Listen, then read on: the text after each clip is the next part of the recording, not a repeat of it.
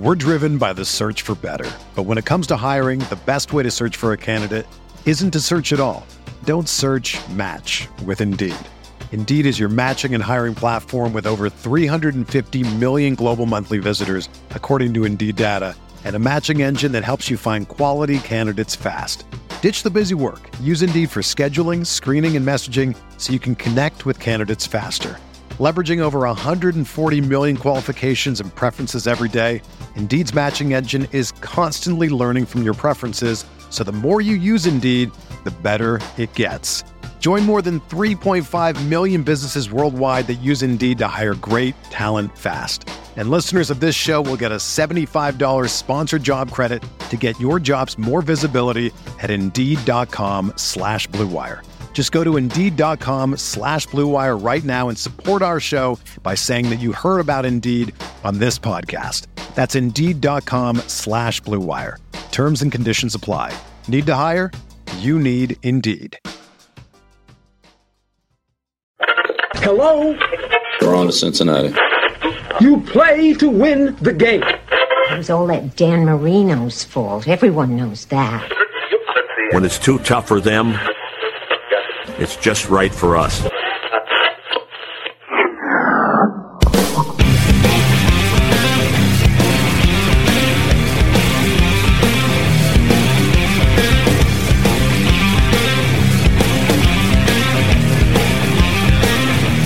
The Rockpile Report, AFC East Roundup, hosted by Bill's season ticket holder, Drew Gear, a part of the Blue Wire Podcast Network.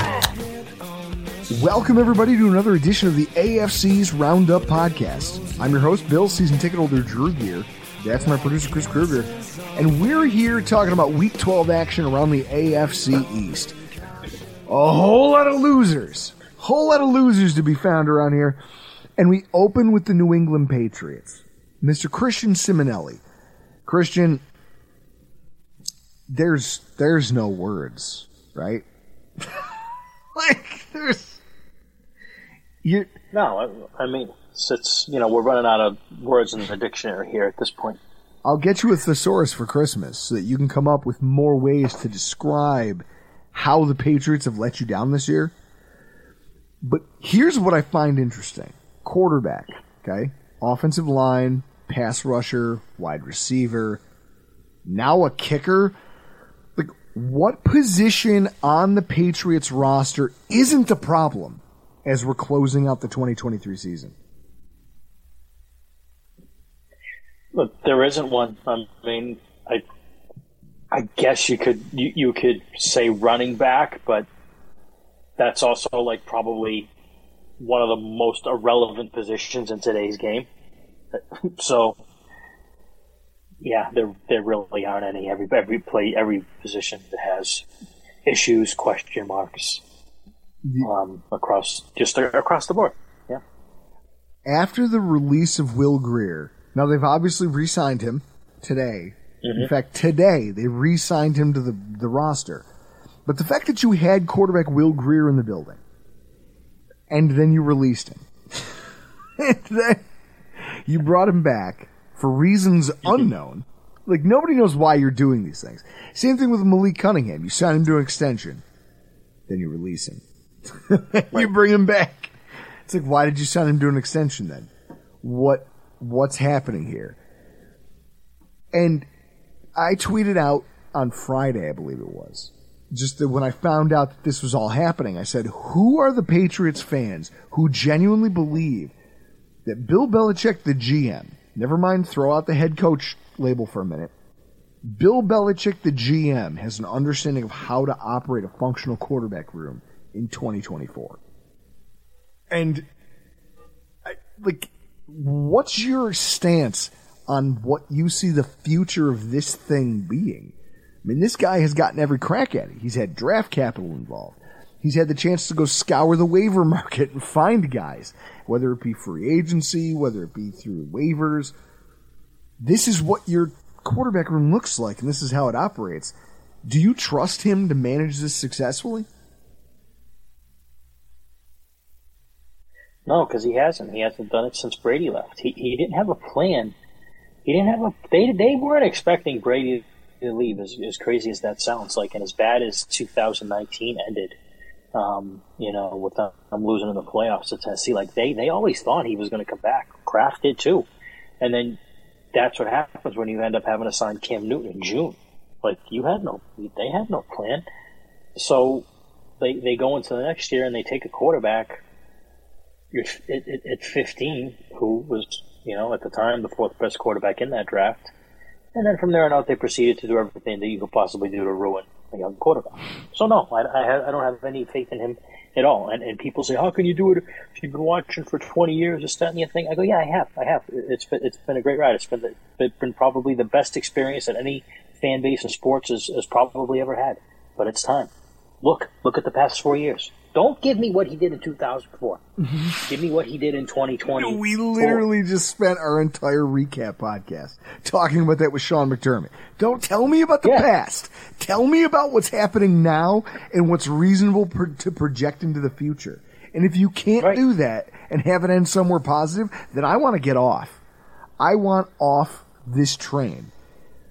I'm watching the Giants like thing on my phone as I'm you know I'm doing some DIY stuff earlier in the day on Sunday. I'm tooling around the house, and I see that Mac Jones has two interceptions through the first half and is getting outplayed by Tommy DeVito.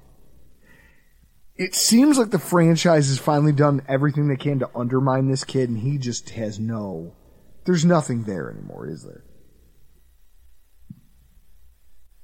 No, and you know it's to the point where, um, you know, people say he's broken. You know that, that that he's got happy feet, that he feels the rush. He, he's he's not seeing the field, and he doesn't have a strong arm. So he's just a just a total mess right now. So this happens, and now we've gotten into the second straight week of them saying we're not going to say who our quarterback is. Except Mac Jones took no starters reps this week in practice. It's been Bailey Zappe and Malik Cunningham. Do you think that the Mac Jones era in New England has finally come to an end? Jeez, I've been saying that for a month. I, hope it has. I mean, he's gone out and, and, and just continued to, to, to, to just be awful. And he's upping his, his himself every week. And the most, like, you know, say what you want about the Giants and, you know, Wink Martindale is a good defensive coordinator. You, you had a you had a week. You had a bye week to, to quote get yourself right, or maybe just just to take an extended look at at what you were doing and maybe modify the offense a little bit to your strengths. Apparently, they did that, but it certainly didn't translate on the field. Um, he was again thrown off his back foot, making poor reads, like I just said, and he doesn't have the arm to overcome that. Like he, he- doesn't have when he looks at a play, he still thinks in his head, and I believe this, even though three years he's in the league, that he's at Alabama. That oh, I can I can fit it in that window, or oh, my guy is gonna is gonna beat the other guy. Like those windows that you had that exist nowhere in the, in the NFL now, and you do not have uh, the luxury of you know saying that you can fit it in here or having a, a, player bail you out. Like you know, just you don't even have to like watch a game. Just you know, look at look at look at the look at the people on Twitter. Look at the guys, the ex coaches, the ex players that say this wide receiver corps is just a mess. So, and I'm not giving him excuses. Like again, they had the bye week, but just to goes to show you too, like how bad Belichick and back them real quick, how bad they botched this season. They botched the quarterback position. I mean, Bailey Zappe, he had a chance to go toe to toe with Mac in the bye week. I mean, he couldn't even perform well in practice enough to, to get the start job. So then they put him in there.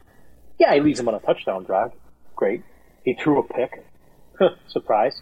Probably could have thrown two more.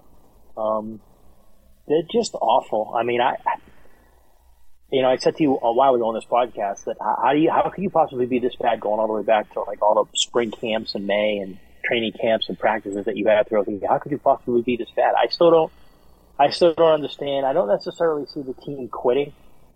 you know, like guys dogging it. There are guys showing up every week, but it's kind of like only like a handful of guys that are look like they're playing really well, like Christian Barmore or Rhamondre Stevenson, um, Deatrich Wise. Like it's far and few between. Like we're at that point now where guys are gonna preserve their bodies, but also, you know, are gonna want to put up some decent tape at least for free agency to say, hey, you know, I was on this team that was, you know, two and nine, whatever they end up. You know, I was playing hard. You know, I, I look who look who was around me. Yeah. I think a lot of people are going to say, "Look who was around me." You know, like Well, look who I had that's it. inside of me or whatever. You have all these guys who are going to start pointing at each other, going, Yeah. "Look at this! Look what I'm working with." You guys are now entering a week where mathematical playoff elimination is on the table. How is the fan base prepared for that emotionally? Like, are you guys ready? Like, is that a thing you've all embraced? The idea that we're not making the playoffs, but also we're here for the first time in decades. Yeah, it stings a little less because of last year, um, and I it, it, it I haven't heard anybody mention the word playoffs since like August Well, that's good. when Robert Kraft came out and said, you know, oh, I like our team. I like that people are, are you know, calling us the underdog, this, that. And like, God bless him. I love Robert for that. God bless you. You know, I mean, we even though even though, you know he you know, and I'm looking and I'm, I'm watching it. I'm looking at him. I'm like, wow. I'm like, God love him. You know, he doesn't know how bad they are. And at the time, I'm thinking, wow, they're only going to win six or seven games.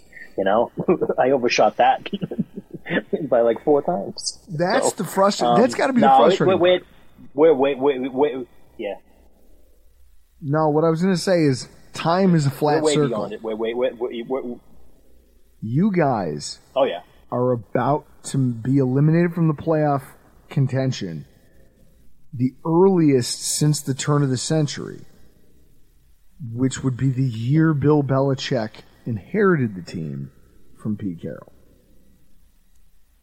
It would just seem to be a weird but fitting final cycle there. If that's how he, you know what I mean?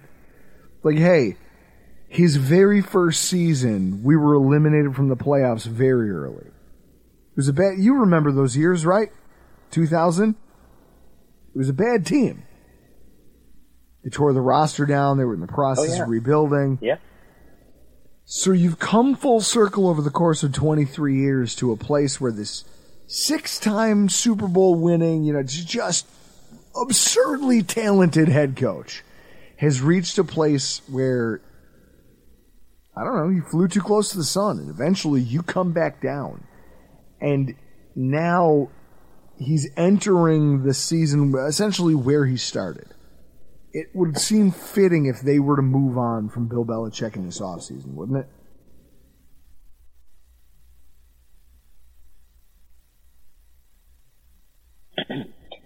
Jeez, I hope they do, and yeah, it would. Um, I, I, don't know.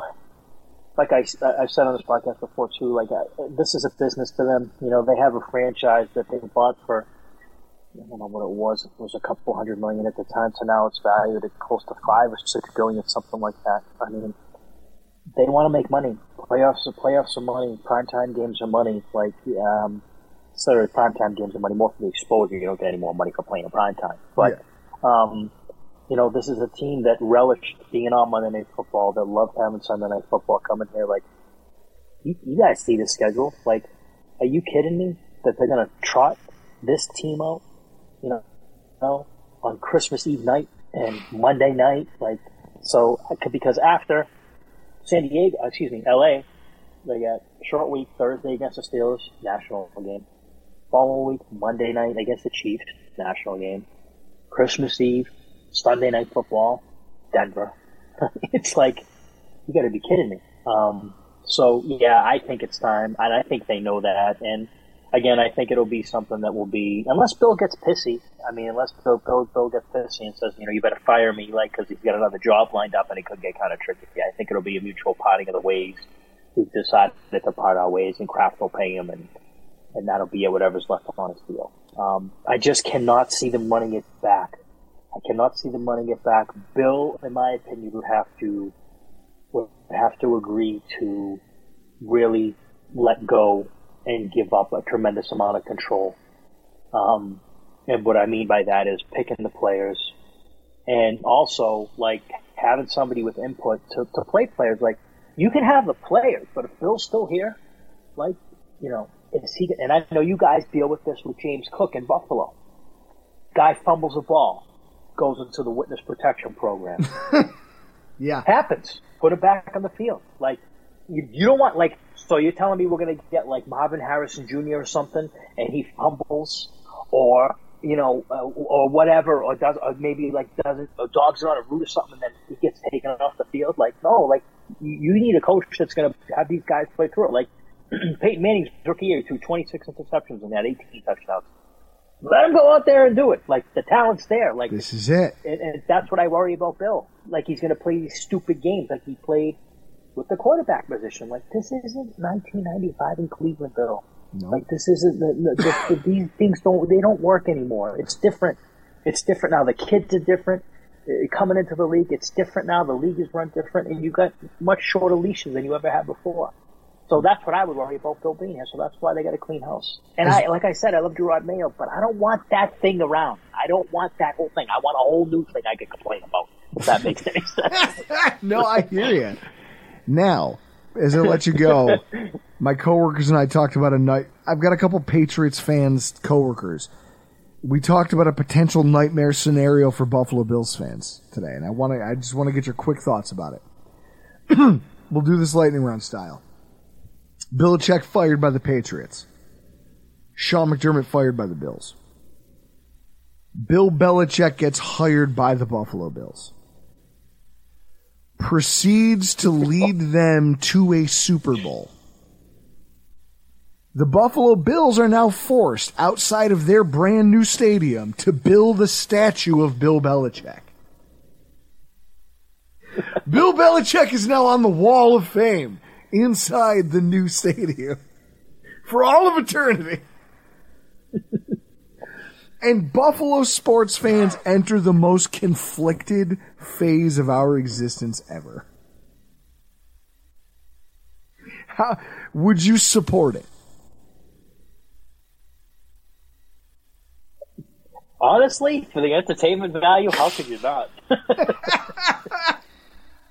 it'd be like it'd be like that episode of, uh, of The Simpsons where Homer Simpson in uh, one of the Halloween episodes sold his soul uh, for donuts, and they put him in hell, and he just was on. He was strapped to a chair, and it was just a conveyor belt of donuts, and he just kept saying more, more, more, more, more. Meanwhile, the devil gave him like two thousand donuts, and he just kept sitting there going more, and more, and more. And the devil's like, I don't understand. I just, I don't understand. you should be dead.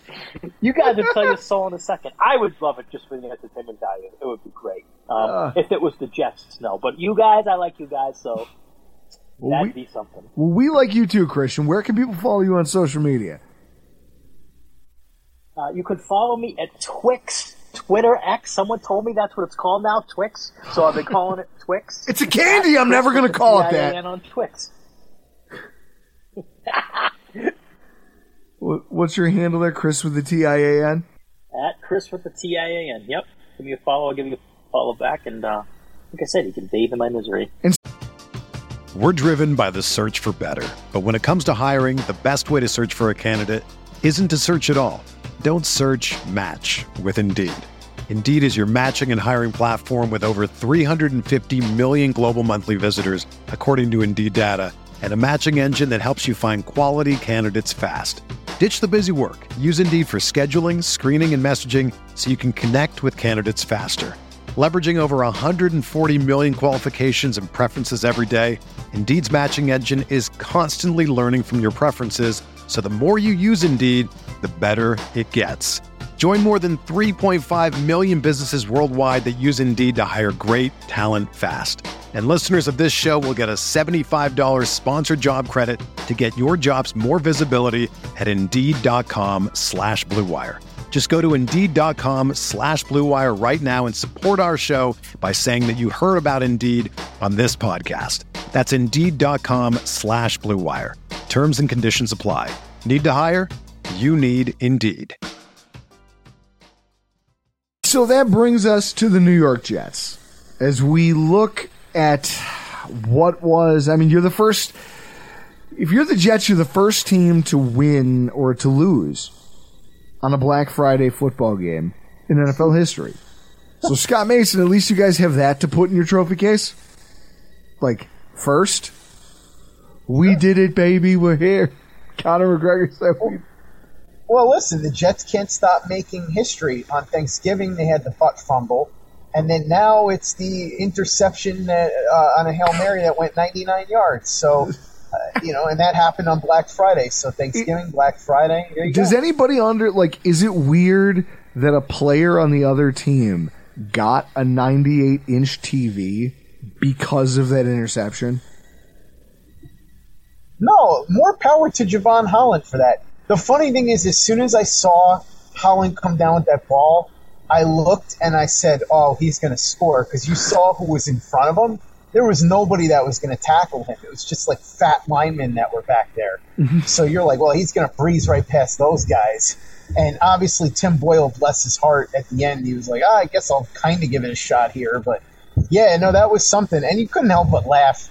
You know, whether you're a Jets fan or not, I mean, look, if this game meant something to the Jets, maybe if you're a Jets fan, you get angry about it. But to me, it was just funny. I know Jets fans are going to say, well, now they're going to use it to play over and over again like the butt fumble. I mean, I guess, but hopefully the Jets are good in the next couple of years at some point, and no one really cares because we all know what the season has turned into at this point. Well, and so that brings me to uh, you know, as in the graphic, as you guys who are watching on YouTube can see right now, you had an interesting tweet today, or was it yesterday? Either way, about the staff of the New York Jets, the current sitting staff of the New York Jets, whose credibility has been, I think, dramatically undermined by this football season. Essentially, your belief that they will survive the 2023 NFL season. Mm-hmm. Can you explain or just expand on that for us? Because I mean, you you already know how I feel. We've had conversations both on your po- podcast and mine about the fact that I was never very high on Robert Saleh, just in terms of the man can call a defense, but in terms of his ability to orchestrate a football operation, and definitely not a fan of Matt Nate Hackett. Yeah, it's very simple, and and this is exactly what Zach Rosenblatt from the Athletic reported. But I've been saying it for at least a month now. It feels like there are two things that Jets fans are not going to like, but they have to come to grips with. The first one is that the Jets are not making any major changes. The second one is that the Jets are absolutely under no circumstances drafting a quarterback in the first round. Even if they somehow got the first pick in the draft, they wouldn't do it. And Jets fans get mad at me, they yell, they scream, they holler. This is not me saying what the Jets should do. That's up to you to decide what you think they should do. I'm telling you what's going to happen. And it all comes back to one person, Aaron Rodgers. Look, the Jets made this bet when they made the deal for Rodgers. It was they're going to have Rodgers for a year minimum, probably at most three, and within that time frame, they're going to go out to tr- they're going to go all out to try and win with him. And the reality is, as we've seen, moves have been made to make him comfortable, and moves will continue to be made to make him comfortable. And I believe Like wide receivers Zach who are healthy scratches.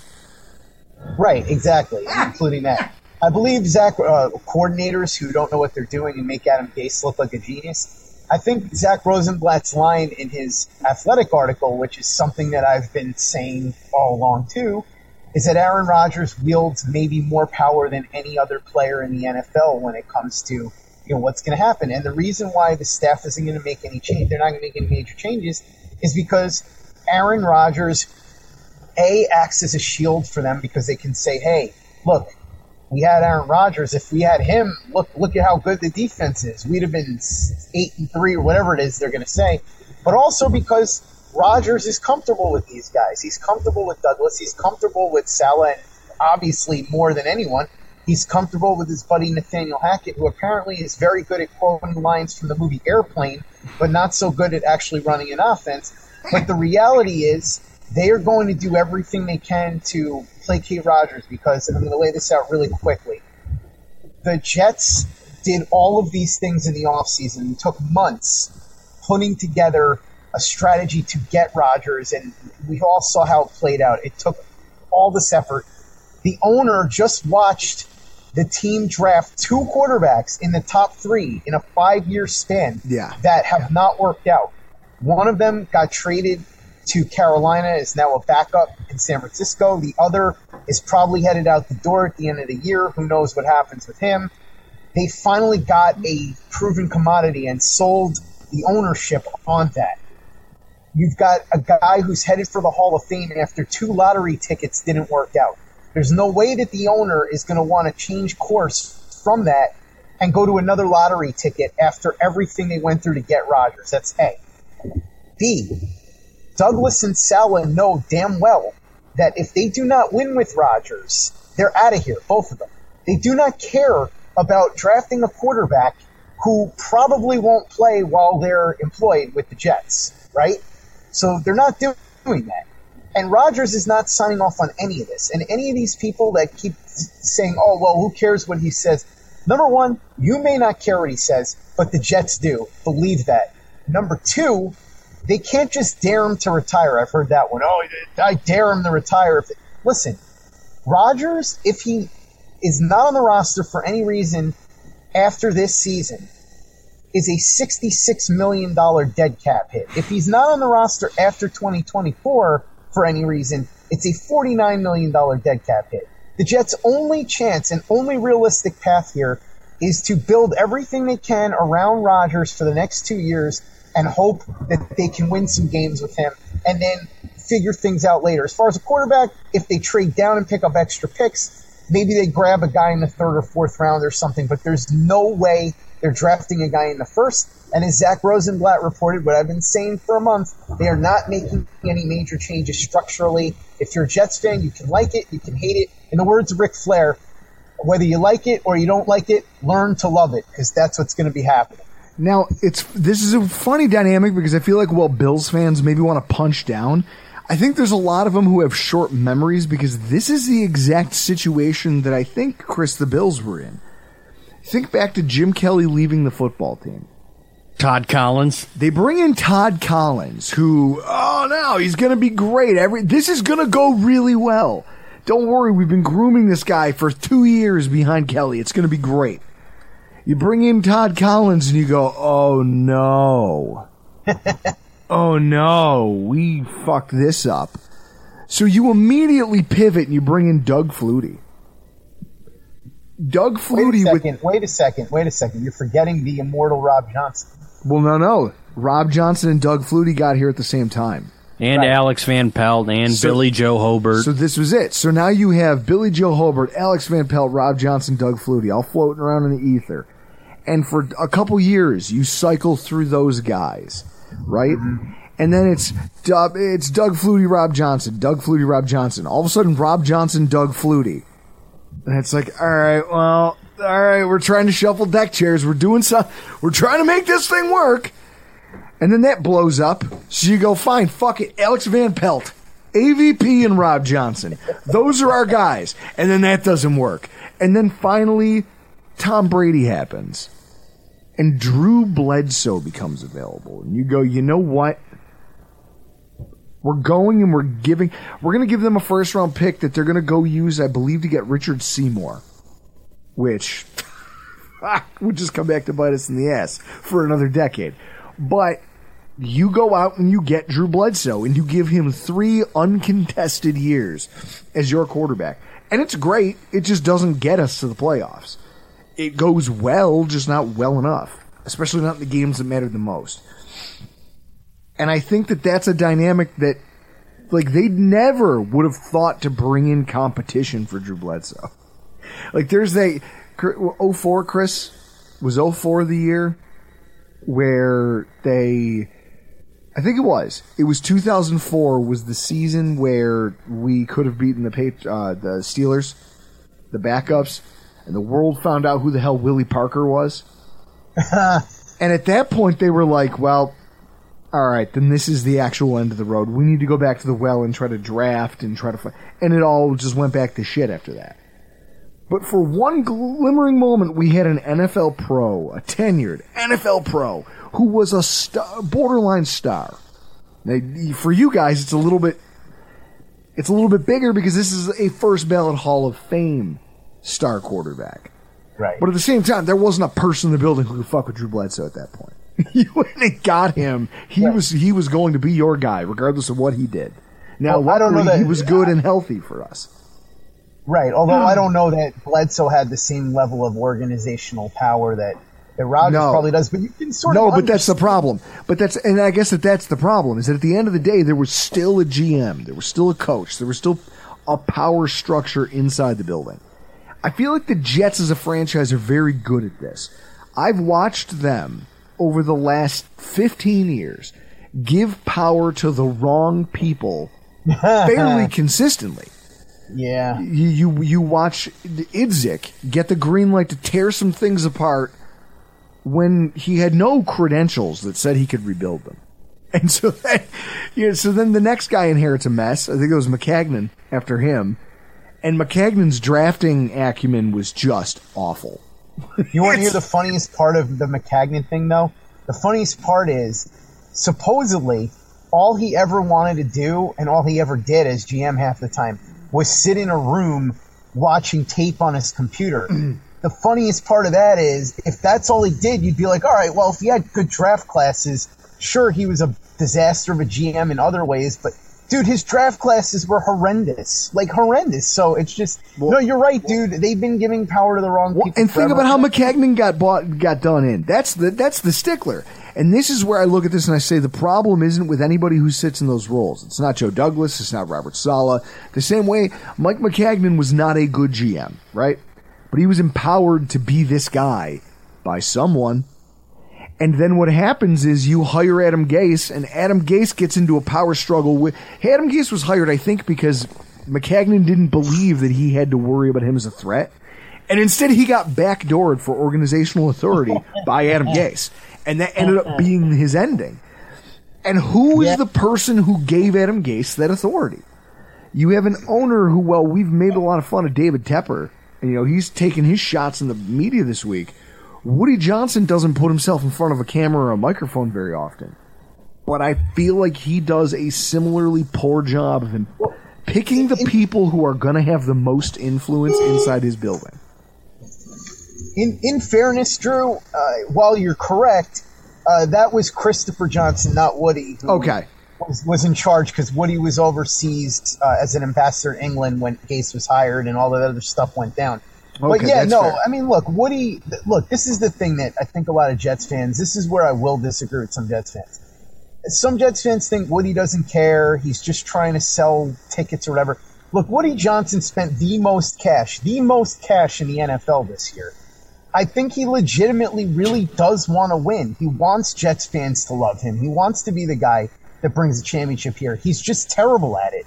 He hires the wrong people. I think he tries, he does, he legitimately tries. And he's one of these guys too, like, look, he went with a search firm when he got Idzik, right? So that didn't work. So he said, okay, let's try something different. He went to Charley Casserly and Ron Wolf, two guys who are generally fairly well respected for their connections around the league and all that.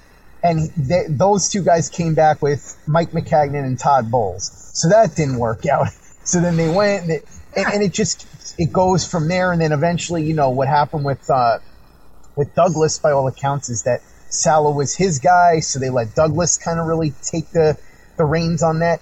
It just seems like Woody Johnson makes just keeps making terrible decisions. The difference between the, the thing with Tepper is I don't know if you read though. I don't want to get too deep into the weeds on that because He cares? about the- mispronounced Frank Reich's name twice today in a press conference. Yeah, well, the thing about Tepper is if I recommend anybody read Albert Breer's article. He, he has some really interesting information on Tepper and what it, what they people describe it's like working for him with the Panthers. And he's another one. It sounds like he really wants to win. The problem is he's applying business principles to football that don't really work. I get what he's trying to do because he's trying to use what made him successful when it comes to the, the hedge fund stuff with uh, with the football team, but it it doesn't really. There's no translation for this, right? And it's the and unfortunately for Jets fans, it's that dynamic of like, okay, this is the same road Jimmy Haslam went down, and how is that going for him? And at the same Right. time, like Tepper's doing it now. Haslam's been doing it for uh, almost his entire tenure in Cleveland. Right. The, Woody Johnson, it's like, okay, so now you've empowered that quarterback to be the most important guy in the building. So Right, now he, he has the power. But to be fair, I mean, a couple of things. I, look, I hate the fact that he has all that power, but you could kind of understand it from this perspective. Yes. Number one, look at what a disaster the Jets have been, and they've had the, the quarterback luck has been so beyond bad. Uh, really, ever since that one year where they got Brett Favre, and then you look at the fact that you know, look, you bring in a guy like Aaron Rodgers, and and look, if you're Woody Johnson, this is totally reasonable. You say to these guys, all right, we're getting Aaron Rodgers. You're telling me that we're just a quarterback away from from winning something. If you're Woody Johnson, you have to sit there and say, okay, if these guys can't give me a winning team, forget about a Super Bowl, but if they can't give me a winning team that makes the playoffs after I went and spent all this money on Aaron Rodgers and, and bringing in this top notch quarterback, and you're telling me we're just a quarterback away, at that point, you have to make a move because now they've proven to you that they can't get it done even with Aaron Rodgers, right? So then Joe Douglas and Robert Saleh know, and reasonably so, that all their eggs are in the Rodgers basket. They got to make it work with Rodgers or they're cooked, right? And you have to understand that Woody, I think Woody's right about that because if they can't make it work with Rodgers, Then then, they shouldn't gonna. be here. You- you so with that being, with that being the case, now Douglas and Saleh have to basically have to empower Rodgers because they know that their employment is tied to him. So And I so- get it's an uncomfortable situation and it's unfortunate, but you understand why it is the way it is. And it makes sense that they'll get another crack at this because they can point to the excuse of we didn't get to have him all season. Well, and also because Rodgers is comfortable with them, and if Sure, exactly. If he didn't Yeah. want him there, then Woody would be saying like things would be very different. The temperature in the building Oh. would be oh, different. listen, if Aaron Rodgers wasn't like blood brothers with, with Nathaniel Hackett, he'd have probably been fired weeks ago. But that's you know that's the way it is. And and to be fair, we both know this. It's kind of like Gase with Peyton Manning, right? If Nathaniel Hackett is calling plays or whatever with Aaron Rodgers at quarterback, who cares? Because Rodgers is going to audible out of all his stupid calls anyway, and he's going to do what he wants, and it doesn't really matter who the offensive coordinator is. The problem is when it's Tim Boyle, Zach Wilson, Trevor Siemian, somebody like that. But if Rodgers is behind center, then Jets fans don't really have to care who the coordinator is. So, as much as we all want Hackett out of here, if you have a healthy Rodgers, it really doesn't matter. Well, you, as we let you go, I'll just leave you with this. Ask a Bills fan today, after seeing the spacing and the motion and the cohesiveness of an offense when you have a real offensive coordinator running things, it's it makes a difference. Scott, I love you. The Bills are taking a break, so I'm unplugging. Where can everybody else who chooses to stick their face into the fan that is the NFL Uh-huh. season 2023, where can they find your work and where can they follow you on social? Well, Drew, I look forward to next week after you come back from unplugging. Like CM Punk, although I don't think you're going to be gone for 10 years, probably only about 10 days. And we'll see what the Rockpile Report has in store for everybody once you guys return. Uh, as far as us, we never go on break. It's 365 days a year, a new show every single day, and it's available wherever you get podcasts. Uh, by the way, Iman had a great line to me when uh, he said, "You really do Jets podcasts seven days a week, 365 days a year?" I said, "Yeah, except on leap years." He goes, "Wow, that's incredible, man. I don't think there's anything I could talk about seven days a week." I just thought that was a really funny line. Uh, by the way, have to say this, Drew, and I know you'll approve. Uh, tried some more of the Q42. Phenomenal stuff. Everybody should go buy it. It's awesome. Uh, but in the meantime, while you're getting your Q42 and grilling up some stuff, listen to Play Like a Jet anywhere you can download podcasts. We're on YouTube, youtube.com slash Play Like a Jet. I'm on Twitter, Play Like a Jet 1. We've got our store at teepublic.com and plenty of content this week as the Jets get ready to take on the Atlanta Falcons. Unfortunately, the Jets are in the all too familiar position of many fans, including myself, thinking that it's probably best that they don't win another game the rest of the year. Real quick, guys, because I know we didn't address this. I never believed Rodgers would play. I still don't. He kind of clarified that unless the Jets are in position to contend, he's not going to play. I did an entire show for anybody who's interested on this with a orthopedic surgeon who I know pretty well, who has done that procedure many times, and we talked about the downside risk. And essentially, it goes like this, real quickly: the Jet, the Aaron Rodgers, and and I can make this analogy really fast, but it's almost like you have a TV mounted to a wall. It's a very sturdy mount. That's what that Arthrex Speed Bridge does. It's an internal shin and uh, an internal brace, an internal splint that supports the tendon that holds it up. That's why you can see Rodgers walking around and doing all of that. If a 150 pound person jumps up and down in front of that mounted TV set repeatedly, there's a very, very, very, very minor chance that anything's going to happen to that TV set. If it's a 400 pound person, the, the mount is still very secure. Very good chance that the TV doesn't fall, but a much greater chance that it does than if it was the 150 pound guy. So what I'm saying is if Rodgers waits until the summer and lets the tendon heal fully, much better, uh, not much better, but at least a significant better chance that something bad doesn't happen than if he goes out there with that speed bridge on and the tendon not fully healed. Think of that mounted TV set. And if you want to hear that episode, that's available. It came out Monday on the Play Like a Jet feed. Gentlemen, enjoy the next couple of days. And boy, I wish I, I could tell you I thought that the Bills had a chance to unseat the Dolphins in the AFC East just because, as much as I'm not a Bills fan, I'm way less of a Dolphins fan. So we'll see if they go on a run. But I'd rather the Bills win the AFC East than the Dolphins, that's for sure. Christian Simonelli, Scott Mason, Elf Artiaga in about 10 to 15 minutes. They are the DOA of the AFC East. That's the disciples of apocalypse. A biker gang from the mid 90s. Hang on. I want to see because I'm thinking of the AOC. You mean the uh, politician? No. Former bartender politician? No. DOA wrestling. Disciples of Apocalypse. It was WWE. Crush, Chains, Chains, Skull, Eight Ball. And they were like a they were like a biker gang, see? The funny thing is, Elf's probably the only one who actually had had biceps like that at one point in his life. Probably. Scott Elf- Scott Elf could- Scott Elf would could- be the manager. Elf, he, what was he like? Uh, like Cornette? Yeah. Scott would be Cornette. like Jim Cornette. Or Mouth of the South, Jimmy Hart? Yeah. That's probably more fitting because Hart was a little guy, wasn't he? Well so yeah, Cornette was too. Was he? He seems. Whenever they do those Dark Side of the Ring things, he's always he always seems taller. No, Cornette can fucking talk. I know, but he seems taller, like a bigger dude. No, like that Scott Mason would- be a perfect wrestling manager. All right, so you guys listened to our recap show this week, which I wouldn't blame most of you if you didn't, ah, we are the drizzling shits. the Buffalo Bills are a resounding six and six. We are a 500 football team, and pretty much everything's terrible. I just ate a York peppermint patty because it doesn't matter. None of this matters. We're here talking about the Buffalo Bills. Yeah, and I'm going to drink a Montucky. Because again, beer, peppermint patties, those go well together, right?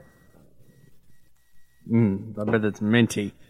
Yeah, that, that's a minty beer. So we have no choice but to sit back and watch week 13 play out without us. Now, obviously, we still have somehow, if you listen to the end of our last podcast, somehow the Bills are still in the top 10 for Super Bowl favorites. Isn't that wild? To feel the way that we feel and know that you're talked about as a still as a favorite to win the Super Bowl in some capacity, Yeah, it's weird. and that you're rated ahead of teams like the Seahawks. Yeah. You know that's just because of Josh Allen, right? Everyone's like, well, if they can just find a way to get in that guy, that guy's a problem. Yeah. I mean, well, this Sunday, if you don't want to watch the Bills because they're not on the bye week, you can watch the Sabres. They're playing Sunday night against Nashville. That's something to look forward to. They're right now. It's pathetic to say, but the Sabres are our only hope as Buffalo sports fans. They had a good showing on Monday against the Rangers. They beat the shit out of one of the best teams It's almost in like, the league. It's five almost to one. like they knew. They were like, "We have to show up right now, Yeah. or else this city will burn itself." yeah. Or what the Sabres are doing are- is false hope. I mean, isn't that what they all do every year? Yeah. A little bit of false hope. So you're out of town scoreboard watching. Like now, now if here's the thing: if you're like me, you are going to unplug from football. I am going on a trip to the Toronto Aquarium with my family. I'm not watching. Are your kids football. even allowed in Canada? Of course. I'm surprised I still am.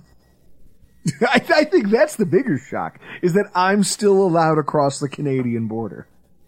I mean, we'll see how tonight goes. But with that in mind, I will be unplugging from the Bills and football, NFL football in general, for the entirety of the weekend. I mean, I'm, I'm just, I'm finished, Chris. I have nothing else. I missed the playoffs in my fantasy football league. Both of them. Uh, my team is on the verge of collapse. what, what what's your motivation to watch NFL football this weekend?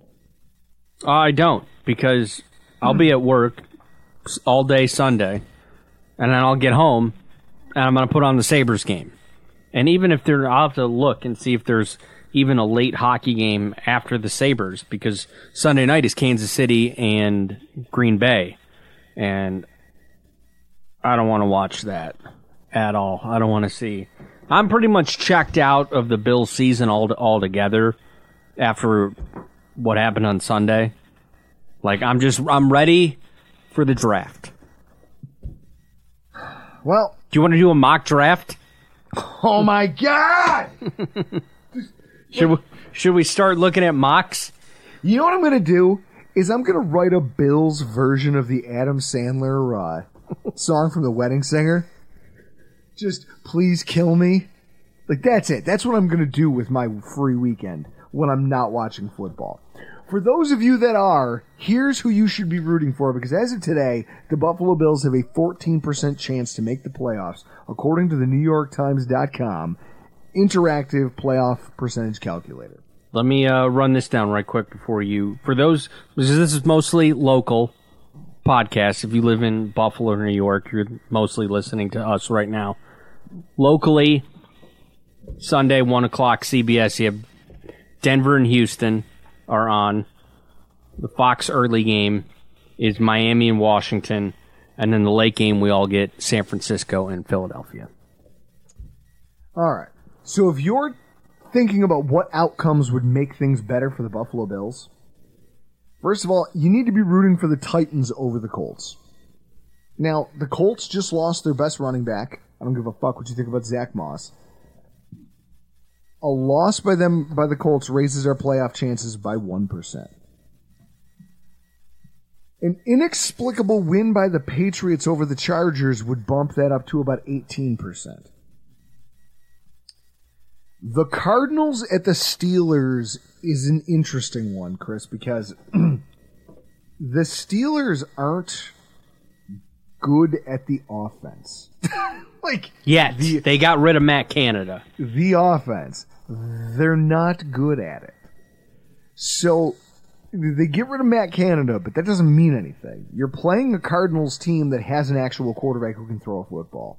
You also have a strong defense, and that's been the thing that's won you almost all of your games. Is the fact that you've run the ball at a mediocre pace, and you've been able to play really, really, really great defense. Now they're getting Minkah Fitzpatrick back, which I'm sure will help. But at the same time, I just feel like the Cardinals have to do something, don't they? Like they're due a win here somewhere, right? The Cardinals? Yeah. Yes. Okay. So, Lions Saints. I guess if the Saints win, it actually helps us in some weird way. It adds a percentage, but they're not going to. Uh, the Lions should win that one. In the meantime, Falcons, right? You need the Falcons over the Jets. You really want to slam the door shut on that whole experiment. Cardinals over the Steelers. Commanders over the Dolphins. That increases our odds by half a percent. Realistically, if the Dolphins win again this weekend, they have a three game lead that we'll never catch them. I do kind of like Commanders plus nine and a half. Uh, if you're looking at the spread, Commanders plus nine and a half is interesting, right? Like at least on its face. You need the Broncos over the Texans. Philosophically. But at the same time, what do you think, Chris? Like I'm just I'm spitballing here before I click it. What do you think? Broncos over Texans, Texans over Broncos. What do you think matters? I would assume Texans over Broncos because of that head-to-head win. No, look at you. You're right. Texans over Broncos, Rams at Browns, or Browns at Rams. That's going to be a big one for us. And Dorian Thompson Robinson, his situation, whether he's out of the concussion protocol or not, they might have Joe Flacco. I don't know if that's good for them or not. If Joe Flacco is your starting quarterback, Yeah, you can't move. Eagles 49ers, I feel like since it's a wash, you root for the 49ers anyway because as we talked about, people from Philly can kick rocks. Packers at Chiefs, I mean, it doesn't really matter, right? Like you're going to root for the Packers, but again, it doesn't really impact us overwhelmingly either way. In fact, somehow, according to the calculator, if the Chiefs win, it's actually better for us. We'll figure that out. the biggest one left of the weekend is the Jaguars at the Bengals. We need the Jaguars to win this game, and I think that that's pretty reasonable, isn't it? Yeah. Jake Browning and that crew just lost to Kenny Pickett. Am I supposed to believe that they're also going to lose to a team that can score? What did they score against the Texans? Who? The Jaguars. It was like 27 24, I think. Something like that. I know they can score points. I know they have an offensive head coach.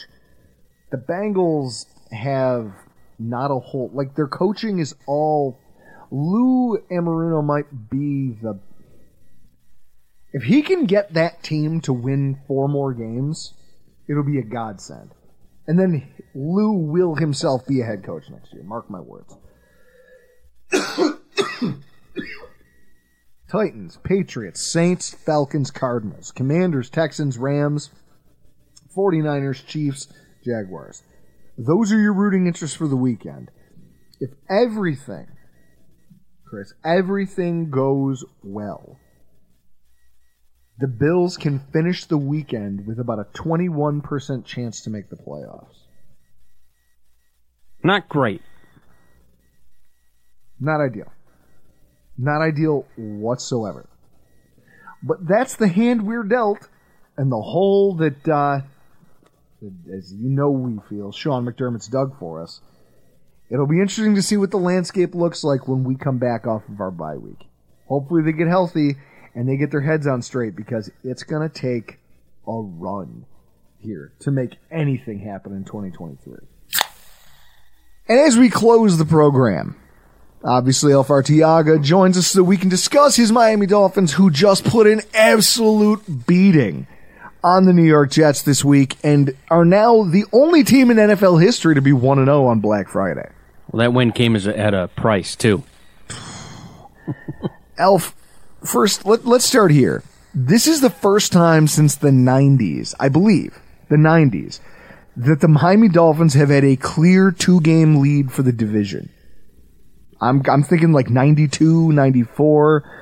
Can you think back? When is the last time you guys had a very clear, like substantial lead in the AFC East? I don't remember, but I don't think it's two. By the way, it's two and a half, and it's going to be three on Sunday. So I don't remember. I don't remember when was the last time. What was it? Uh, like in 2008, they won the division, but you know that came down to the last two weeks. Yep. I'm Then thinking. two, I went back and looked. So 2000. yeah, they clinched the playoffs, and I remember it's, it's the coldest game in Dolphin history that they won. Mm-hmm. It was in Kansas City. Yep. They clinched the playoffs, but they needed to win the following week to clinch the division. And I mm-hmm. remember New England could have made the playoffs as the division winner, and we would have been a wild card Yep. had we lost to the Jets on that last Sunday. But we beat the Jets. We won the division. And eliminated the Patriots. So, so then you, so, so then you go back to like 90, like I said, then you go back to 2000. I think Wannstedt was coaching for you guys. And you guys won, but it was tight with New England again. It was another one of those, or no, not New England. New England, that was one of their down years. Who was, was that? Who was it in 2000 there, Chris? I'm trying to think. I don't remember. Um, the Jets were okay, I think, in those days. I think they were coming off of their, their little run. Uh, 2001, I think it was New England. Yeah. 2000 was the Dolphins. Okay. 11 and right? 5 over over the Colts at 10 and 6. Okay, so that was it. It was the Colts. So this is going. This is how far back this goes. There was five teams still in the AFC East, and you won the division by a single game. So if you go back even farther, it was you guys neck and neck with Buffalo, 92, 94. You guys win the division, but it's not like you guys had leads. And so it's just always interesting to me. Like, I think this might be the first time in our lifetimes that the Dolphins have had this big of a lead in the division. Uh, I don't. I wouldn't go that far because Well, I mean, 1984, 1985. Well, I was gonna say you're old as our- shit, so. I think weren't you alive in 1984, 1985? no, I was born in '85, baby. Oh wow. Okay. uh, 91, I think it was close between Buffalo and Miami. So yeah, 1984, 1985, they were blowouts. Uh, I think Miami won those divisions by five, six, seven games, something like that. So, so Uh, rare. So yeah, It- it- yeah, I'm pretty sure. rarefied air here for the Miami Dolphins in 2023. You're heading towards what is what feels like the inevitable clinching of a playoff spot here.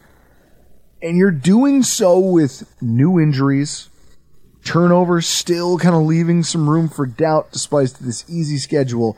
What's the temperature of the room right now as far as how you feel? I mean, obviously, it almost feels inevitable that you will clinch and po- probably clinch the division here shortly. Like, but with all these other problems, like, what's the upshot beyond that in your mind? Well, the Dolphins are the first team with a magic number. Magic number's four. So any combination of Dolphin wins and Buffalo losses that equal four and they win the division.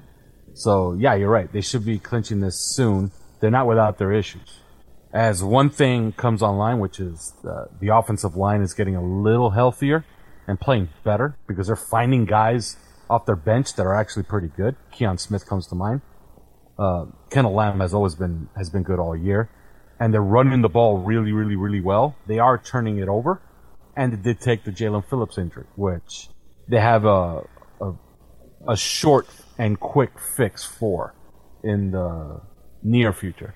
Mhm. But you know, none of these guys are Jaelan Phillips. But you're gonna have to replace him with, oddly enough, a guy that you paid 19 million dollars a year to, and who's been on the bench all year.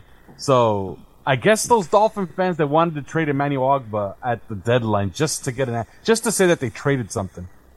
You know, I guess now they'll appreciate holding on to that guy because mm-hmm. he steps in and Andrew Van Ginkel goes back to his role on the edge and they picked up Jason Pierre-Paul to pick up the 10 snaps or so that'll be left on on the table. It's to your point, and I think that this is something that the Bills found out when it came to losing our, you know, our players. You know, when Daquan Jones went down, and everyone said, "Well, it's okay because we're deep at defensive tackle." It's like, yeah, but that guy was having a special season. He's a special talent. You don't just replace that. Now, obviously, we tried with our own people, and then eventually went out and got Linval Joseph, and he's made things better. He's done a much better job than anybody who was on the roster doing it. But at the same time, it's still not the job Daquan Jones was doing. And you can see the ripple effect of that affecting the rest of the team's production. Yeah, you don't replace, you try to replicate. And Miami's going to try to do it with three guys. so that tells you how good uh, Jaelan Phillips is. Yeah. And and so that's where you know, from what you guys have been doing from a defensive standpoint, how much of the scheme here is dependent on the amount of pressure Jaelan Phillips is creating? Because I know, in terms of overall sack numbers, the Dolphins haven't been exactly killing it this year. I don't know where they are. I'd have to look up the numbers here. But, I believe they're third in the NFL. Okay, so you guys have done well, but then you- okay, so then where does these where do these guys fit in? Because it seems like you guys are doing it more like there isn't a star pass rusher, right? Uh, well, Jaelan Phillips was well on the way there. Uh, Yeah. Bradley Chubb is having a pretty decent season, but Okay. all the sacks are pretty much spread up, spread apart. apart. And if you believe uh, some of those advanced metrics, uh, we posted some on our on our three yards per carry Twitter account. Andrew Van Ginkel is the best pass rusher in football because he's the one who's getting to the the quarterback the fastest. And we saw what a start he got off to. Like he was headed, oddly, oddly enough, he was sent to the bench when he was set to the bench, he was headed for some type, some type of ridiculous 15, 16 sack season. Mhm. But of course, you don't keep him, you know, you don't keep Jaelan Phillips on the bench as soon as he comes off of IR just to keep playing Andrew Van Ginkel. So then Andrew Van Ginkel went to the, the bench and Jalen Phillips took over the slack and was averaging a sack a game, which is pretty damn good. So I believe uh, they're sacked. That they have a great pass rush this season. I believe that they are nine sacks from the lead, and that team that is in the lead is the Ravens, and they have a bye. And the Dolphins are playing the the Commanders, so they Mhm. could get ten sacks and take the lead for sacks in the NFL this weekend. So you don't think that on the whole there'll be any drop off in production from this unit losing Jaelan Phillips? From the unit, no. What they are going to lose is because you can't replace them. It's those special plays that Jaelan Phillips would make. Uh, so they're going to have to get it from the scheme and from the aggregate, which means those three players that they're going to use to try to replace them. Which means that they're going to move guys around. Which means Andrew Van Ginkel will no longer play linebacker. He'll be playing on the edge almost ex- exclusively. Which means more David Long, which is not a bad thing. But you're going to lose those special plays. There was a play uh, against the Jets that there's not many guys that could, that can make the play that he made. He rushed the passer on Tim Boyle, almost got the sack. Tim Boyle throws it across the field to Bryce, Bryce Hall, uh, Breece Hall, and Jaelan Phillips peels back about 40 yards and makes the tackle at the sticks to prevent a first down. And uh, for those who track it with that, uh, I keep forgetting the name of the tracker, but Jaelan Phillips ran 82 yards on that one play to make a stop 40 yards away for a nine yard gain on third and 11. Those plays are just special. Those, those are just plays that maybe two, three guys can make that play Mhm. in the NFL, and he's one of them. Is it funny seeing your team on Hard Knocks in the middle of the season? Because this is one thing I saw on Twitter a lot over the last two days. Fans kind of talking about the gut wrenching nature of seeing that Jaelan Phillips injury kind of play out in front of them and the actual behind the scenes player reaction. I mean, this is this is what's interesting. You know, and I know that like when injuries happen, there's a lot that goes on, both you know, not only behind the scenes in terms of what the team has to do, but then also with that player. There's the human element that I think gets lost on a lot of people when it comes to these things. And so to have something like this put in front of everyone's eyeballs and have them forced to see it and kind of come to terms with it. Like that's something we've talked to, you know, we Tyler Dunne, we talk with him about it all the time, humanizing the game of football. Know, do, do you feel it resonating with the rest of your fan base? Like, kind of an understanding of, or a broader appreciation for the human aspect of football. Now that they've gotten to watch something like that happen to one of their own, and watch Yeah, the they're getting- it impacts him in real time. Yeah, they're getting a new appreciation for their coach. That's for one thing, because he's he's the obvious star of Hard Knocks. But they saw everything that went in into uh, Jaelan Phillips's you know big year this year. Uh, they also got to see a glimpse of how the Dolphins practice, and uh, Mike McDaniel has said this you know a million times over. Every time he's asked about this, but he says, "Look, you know, you don't practice." you know, you don't practice to play on a Sunday by going 40%. So they tend to go 100% Wednesday, Thursday, Friday, getting ready for games. So they go full speed. And you got to see some of those practices how they were just trying to grab reps. And we didn't have a guard for one play. And you saw how Zach Sieler ran in to play guard on one play just to make sure that the defense could get a rep on a, on a simulated pass rush. So he's a guy who was working extremely hard. Uh, you know, you know, you gotta is just look at him. Like, those are not, those are not normal human beings. 6'5", 275 pound guys that look like that and run like that are, you know, it's not a normal thing. Mhm. So it's just a shame because he was having that monster year. And it's also the setup of the entire Hard Knocks episode. Because while Mike McDaniel is obviously the star, and I guess nobody knew what a potty mouth Mike McDaniel was until they saw him on Hard Knocks. But they also saw the human side of it, which is, you know, the whole lead up of the whole show was Mike McDaniel telling Jaelan Phillips, you know, this is a nationally televised game. This is your breakout game. After this game, everybody's going to know your name. And then sure enough, he's having an absolute insane game. And there he goes. He tears his Achilles late in the game on a pass rush. So, and you just see the realization on Jaelan Phillips' face as he's telling, as everybody's saying, what's wrong? And he's like, I just blew this thing out. Like this thing just blew. And then the realization on his face, like, okay, now I know what this means.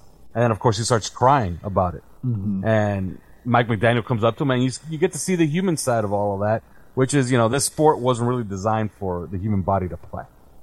It No. just wasn't. No. And that's why the guys who play it are so extraordinary. Mhm.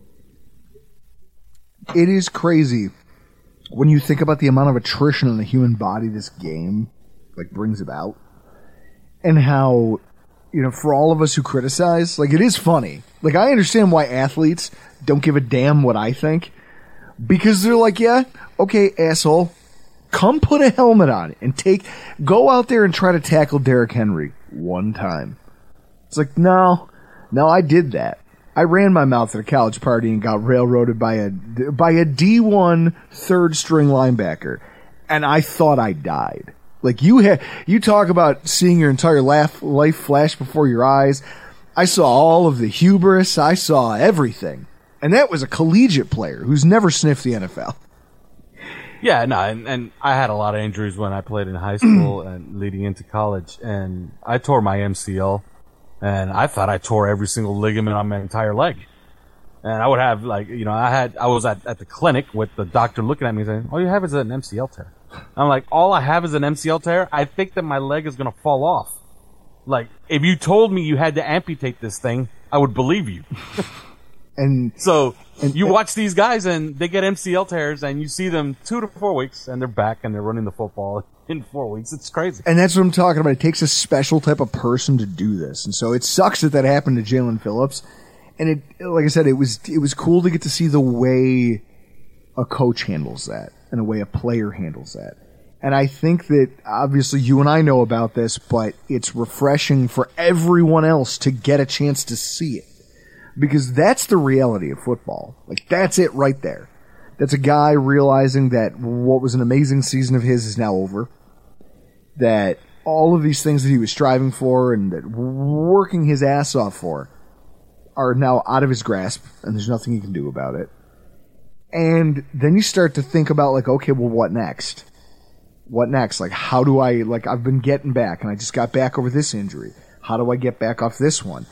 And you just watch the way that these guys are wired differently than the average human being to come back and do these things. It's it's really special, I think. So Yeah, but the the hard rock thing, uh, uh, you know, I mean the the hard knocks thing. It's, it's I thought it was going to be a disaster, but evidently it's pretty well hidden, and it's it's been kind of revealing uh, for this team, and you know all the conversations that they have and all the the sideline banter. I don't know if you've seen the the two episodes, but this last episode was actually pretty pretty funny. I've seen most of it. So depending on what you're talking about, but no, I just like the fact that it gives and it gives people an appreciation for your coach, who might otherwise just continue to see him as a dork in sneakers. Did you see? Do you see him talking to Saleh and uh, before the game talking about No. how he got hit on the first play against the Raiders? No. Well, I don't know if we can repeat what he was saying.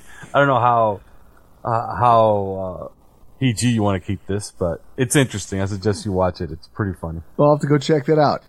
Um, hopefully this week, you know, again, we don't want you running away with this thing. So. Oh, we will. we wish you the best of luck, but not too much luck. All right, there, sir. Now, where can everybody find you on social media? Where can they find your content?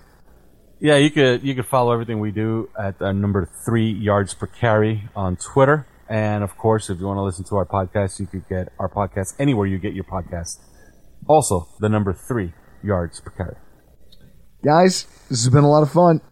We get to cool our heels for a week and watch the Dolphins potentially pull farther away with the AFC East for the first time in God knows how many years.